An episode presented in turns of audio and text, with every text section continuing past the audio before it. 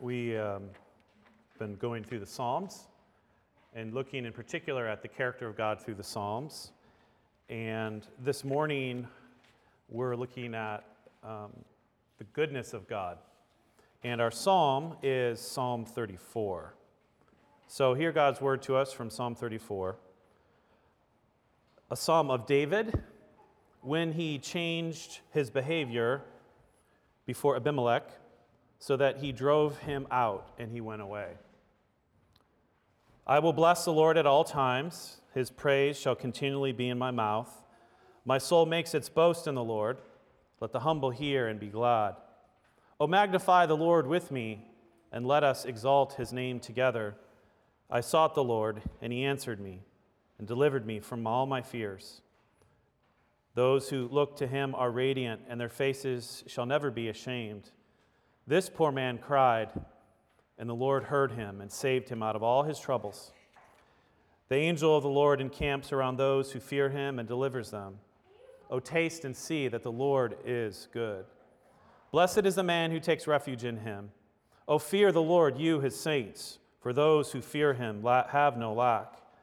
The young lions suffer want and hunger, but those who seek the Lord lack no good thing. Come, O children Listen to me. I will teach you the fear of the Lord. What man is there who desires life and loves many days, that he may see good? Keep your tongue from evil and your lips from speaking deceit. Turn away from evil and do good, and seek peace and pursue it. The eyes of the Lord are toward the righteous, and his ears toward their cry. The face of the Lord against those who do evil, to cut off the memory of them from the earth. When the righteous cry for help, the Lord hears and delivers them out of their troubles. The Lord is near to the brokenhearted, and he saves the crushed in spirit. And many are the afflictions of the righteous, but the Lord delivers him out of them all. He keeps all his bones, and not one of them will be broken. Affliction will slay the wicked, and those who hate the righteous will be condemned. The Lord redeems the life of his servants. None of those who take refuge in him will be condemned. The word of the Lord. Thanks be God. God, you are good as our creator, as our redeemer, as we reflect on this psalm of David and we reflect on the meaning of your goodness, help us to grasp that um, through gratitude and through trust of your intervention in our life. We pray that wherever we find ourselves this morning in a place uh, perhaps distant from you or close to you, or maybe we're feeling spiritually cold or numb, that you would awaken us to your goodness, that we would taste of it this morning and draw near to you. We pray in the name of Christ. Amen.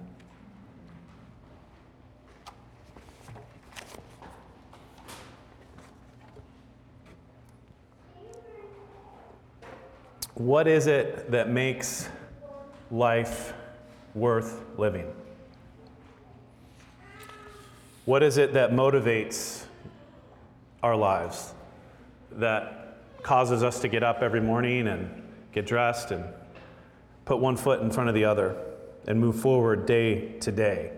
What is it that propels our lives and draws us along? The answer is a sense of the good. A sense of the good. A life worth living is a life guided by a vision of the good. A life guided by a vision of the good that is achievable, that we can be united to. See, when we lose sight of the good in our lives, or we uh, have lost hope of ever being united with the good, that's when despair sets in. If you've ever been in a place of despair, what almost always happens is that you have been disconnected with the good. You have um, either an experience in which the good that you based your life upon turns out to be an illusion, that it can't deliver what you thought it would, it didn't give, or the good that you've based your life upon is something that is hopelessly out of reach, that you will never be able to attain and despair sets in.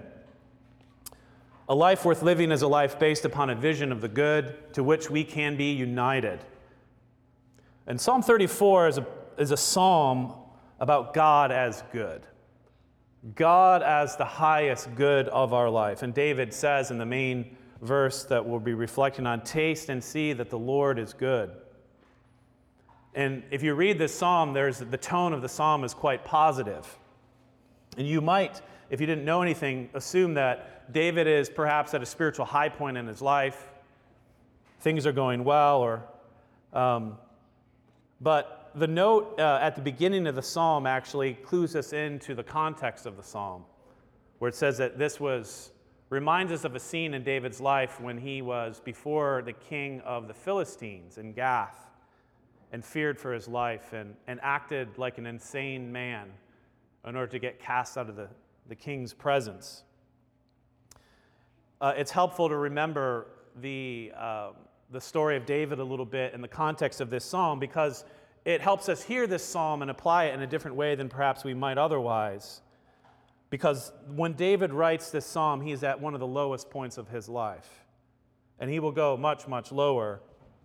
But if you remember the story of King David, he was secretly anointed to be king of Israel uh, by Samuel. David was a nobody. He was just a little shepherd boy with a heart after God. But God, through Samuel, anointed David to be king. And then David, you know the story of David and Goliath, where he goes out as the shepherd boy and slays the mighty Goliath. And overnight, he becomes a celebrity and a hero in all Israel, in which they sing songs about. He becomes best friends with the king's sons, Jonathan, and marries the king's daughter. Everything in David's life seems to be going up and up and up. He is one of the most powerful men in all of Israel that's beloved. But King Saul is erratic and he feels threatened by David and he plots to kill him. And David finds about this plot and he escapes. But the only safe place to escape is actually outside of the boundaries of Israel to, to the Philistines, which were the very people that he was waging war against. And David finds himself in all places in Gath. And the city of Gath is the hometown of Goliath. And not only that, but David flees to the city of Gath and he has Goliath's sword with him. And he shows up. And the people immediately recognize David and they seize him and they bring him before the king. And so you can imagine, right? Certain death. And what David does is he acts insane. He drools, he talks crazy, and the king is so befuddled by this, he's just casts him out of his presence. He's like, Do I have need of more crazy people? No. David saves his life by, in a sense, acting insane, but in the, in the act of doing that was a great sort of debasement of himself and his reputation as a mighty warrior. And then from there, what he does is he flees into the wilderness and he finds himself in a cave, the cave of Adullam. And there, that is most likely where David wrote this psalm. And uh, Samuel, 1 Samuel 22, says that David wasn't alone it says that when people heard that David had fled and he was at the cave of Adullam, it says that everyone who was in distress, everyone who was in debt, and everyone who was bitter in soul gathered to him, and he became a commander over them. So you can just imagine here this cave full of people who are in debt and despair and distress.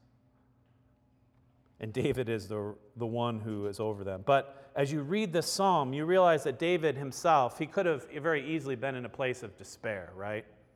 Everything that he had taken for granted was just all of a sudden taken away from him. And this is just the beginning because David, for 10 years of his life, will be on the run, living in caves and wilderness places with Saul trying to kill him.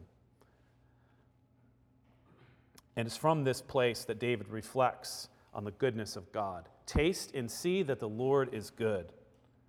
And again, considering how bad everything was going in David's life, it would have been easy for him to be cynical, to think, you know, God is not good.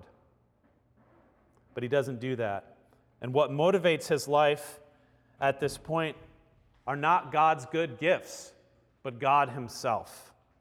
He has a clear vision of God himself as the good that sustains him in his life. Taste and see that the Lord is good. What does it even mean to say that God is good? God is good. It seems like such a bland and empty statement, right? There's so many things in life that we call good, right? Good coffee, good beer, a good meal, a good mechanic, you know, a good man or a good woman or a good job, you know, a good baseball game. What does it actually mean to say that God is good? Are we saying anything at all, really? Are we saying anything special? We are. When we say that God is good, what we're saying is that God is the supreme good. God is the highest good. God is a good of which there is no other good that is higher or greater or more supreme. And saying that God is good, we are saying that He is original good. He is the source of all that is good. David says, Young lions suffer uh, want and hunger, but those who seek the Lord lack no good thing. The image here of, of a young lion, um, you know, the, the image of a young lion is one of self sufficiency and independence and power, an ability to get what you need whenever, right? It's an Im- image of strength, but even the young lion waits and is dependent on something outside of himself. Even the long, young lion needs goods that he cannot provide for himself.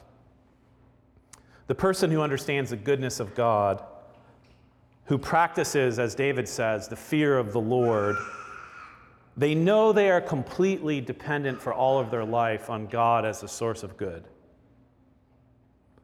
God is a source of all good things in our lives. Look at your life and take stock of all the good things in your life.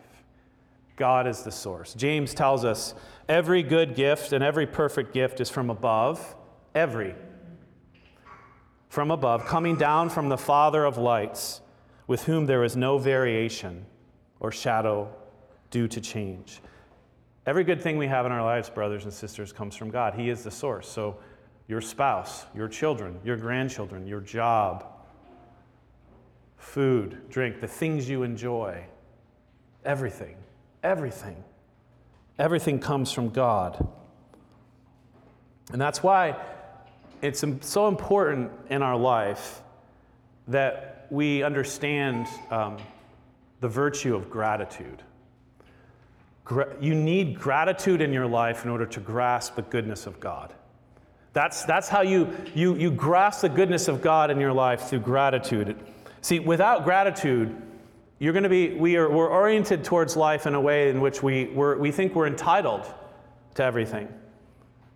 We're entitled, that we're owed certain things in life, and when we don't get them, um, or we get them imperfectly, we become bitter and sour. But gratitude, gratitude is this deep sense that all that I am, that all that I have comes from God as gift. That, that's, the, that's the core and the heart of gratitude. All that I am and all that I have comes from God. It's not owed me.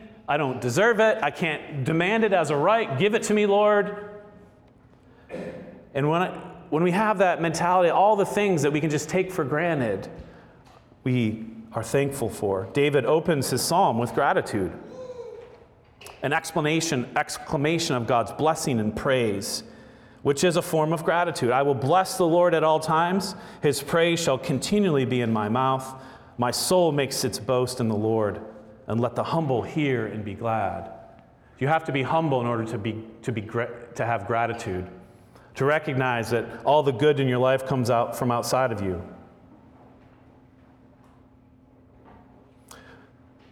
Why does David bless the Lord because God has poured out his goodness upon him. See, the, the life of praise is a life of gratitude of the creature who has been given life for all things.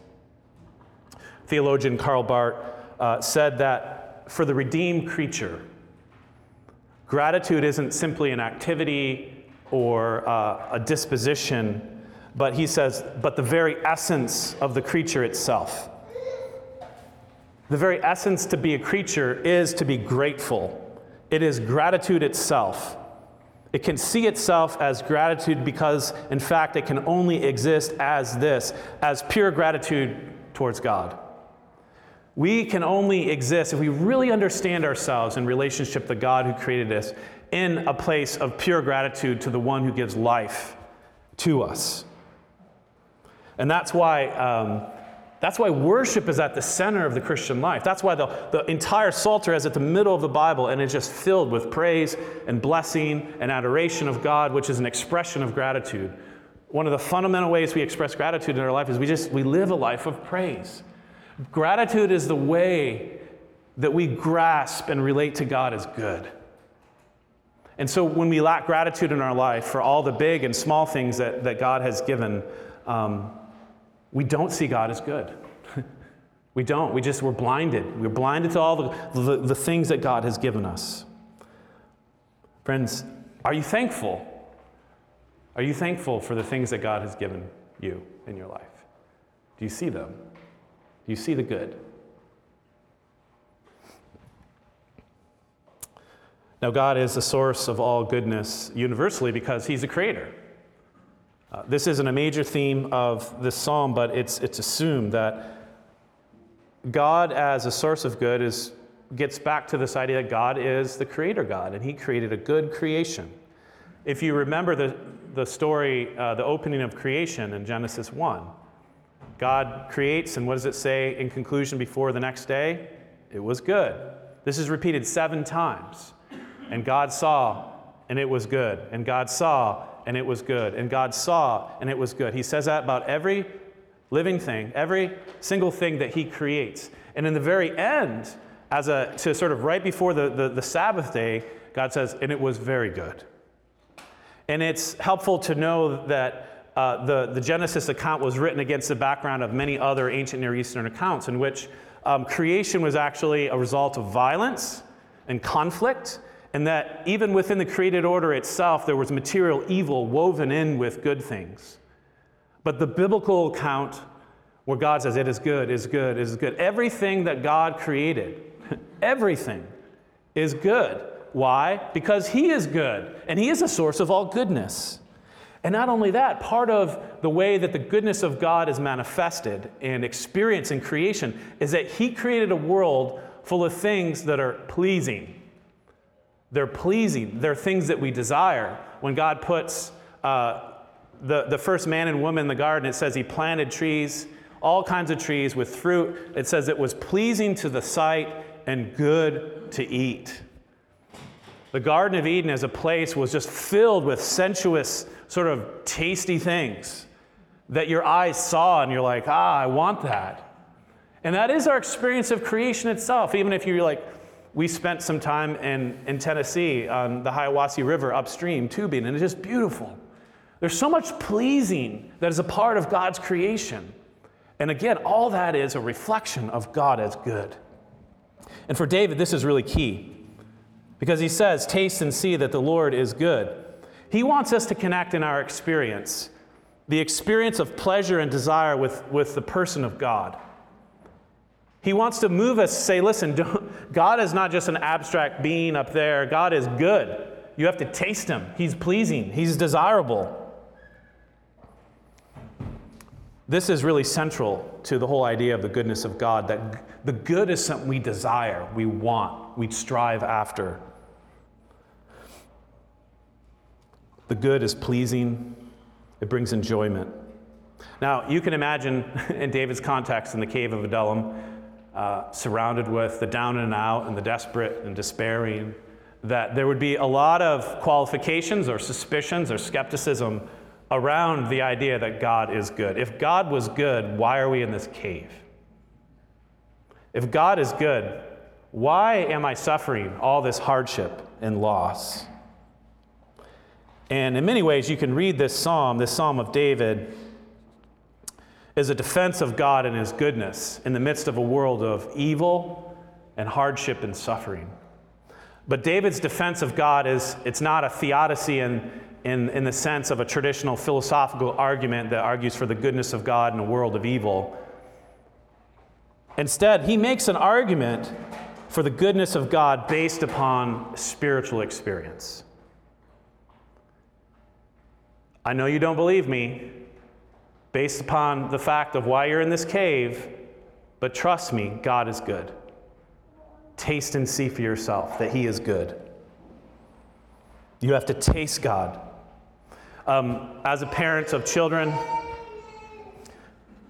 perhaps you've had experience of trying to get children to eat foods that, as they look at it or you contemplate it, in their minds, there's no way that that can taste good. I had this experience recently, just like four days ago, at uh, the Cajun Lady seafood restaurant in Ocoee, ten- Tennessee, when I ordered um, gator tail. I grew up in Florida eating gator tail, uh, and I, I thought it was delicious. So I ordered some, and I kept, I'm like, guys, try it. It's really good. And they're just disgusted by the idea that you would eat alligator. And I kept saying, no, just try it. It looks like a chicken McNugget, right? I mean, it's good. Now, they didn't try it. Van took like a little nibble. He's like, ah, I don't like it. But there's a, there's a way in which I think this illustrates a very profound truth about what it means to know God. That in a world of suffering and hardship, you can't know the goodness of God simply by looking at the external circumstances of your life from the outside, just by observing the surface details or what you think it might taste like. You actually have to taste God. You got to taste Him to know the experience that He is good. So you're thinking, well, okay, well, what does it mean to taste God? How do we do that? And here's where I want to jump ahead um, to the New Testament. And uh, one of the quotations of this verse we find in 1 Peter 2. And I think Peter helps us kind of put a context around what it means to apply what it means to taste that the Lord is good. Peter says this.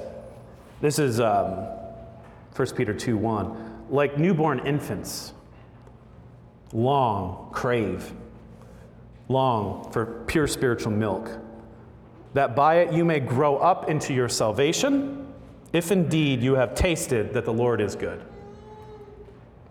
Um, the question then is well, okay, what does Peter mean by pure spiritual milk? And how is it related to God as good and tasting that God is good?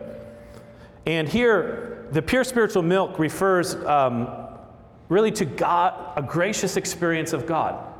This verse, this psalm is all about experiencing God's grace. It's His gracious experience in our lives. And in particular, with David's own experiences, God as the one who has protected him and delivered him and intervened time and time again. And, and he's saying, taste it, reflect on it. The essence of the command to crave pure spiritual milk is, is connected with what I think David means here about developing our appetites for God. See, to know God is to develop an appetite for God. And Peter and David both know that God is the only proper object of our deepest longing. To crave pure spiritual milk is to crave for God Himself. Oh, taste and see that the Lord is good.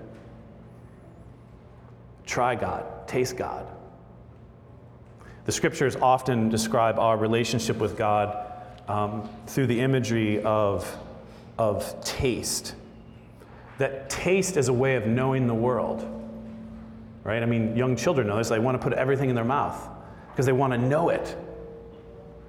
And as we grow older, our faculties of perception tend to sort of focus just in sort of a, a mental kind of way. But the Psalms are rich in its language about tasting and, and, experiencing God. The feast, the Psalm 36, the feast, they feast on the abundance of your house, and you give them drink from the river of your delights. That God has a river of delights from which you can drink. Or Psalm 16 You make known to me the path of life, and in your presence there is fullness of joy. And at your right hand are pleasures forevermore. See, the image of the newborn longing for pure spiritual milk shifts the way we think about our relationship with God. It focuses our attention on desire, on longing, which is central to understand what, it, what the good is, right? Because the good in life is what we desire, it's what we want. Whether we articulate the goods in our life or think about them, um, we are drawn along and we desire the good. God is the supreme good. the highest good, the good of which there is nothing higher. Do you desire him as such? Do you long for God in the way that you might long, say, to get married, to have children, to be known? I mean, do you long, I mean, all the good things to, to find that right job, do you long for him in the same way? Do you crave God the same way that a newborn craves milk? See, again, I, I think that too often our relationship with God is defined by the knowledge we possess of God. That to really know God, I, I read a lot of theology books and I, you know, I memorize a lot of scripture verses. And, uh, you know, I don't want to read theology books, that's important. but God is not an object, right? God is not an object which you crew information about. God is a subject. You can't know God as an it, as a thing, as an object out there. You can only know God as a thou, as a you, as a person, as a relationship, in relation. Knowing God involves a personal kind of knowing and engagement. And here I think the imagery of a newborn uh, baby nursing helps us a lot. Because you cannot separate the milk that the mother offers the child from the mother herself, who offers her very body and love to that child, right? What makes a mother's milk so nourishing is not only the nutrients and the calories it gives to sustain the life of the child, but the bond, the bond of love that forms and develops in a primal way between that infant and the mother.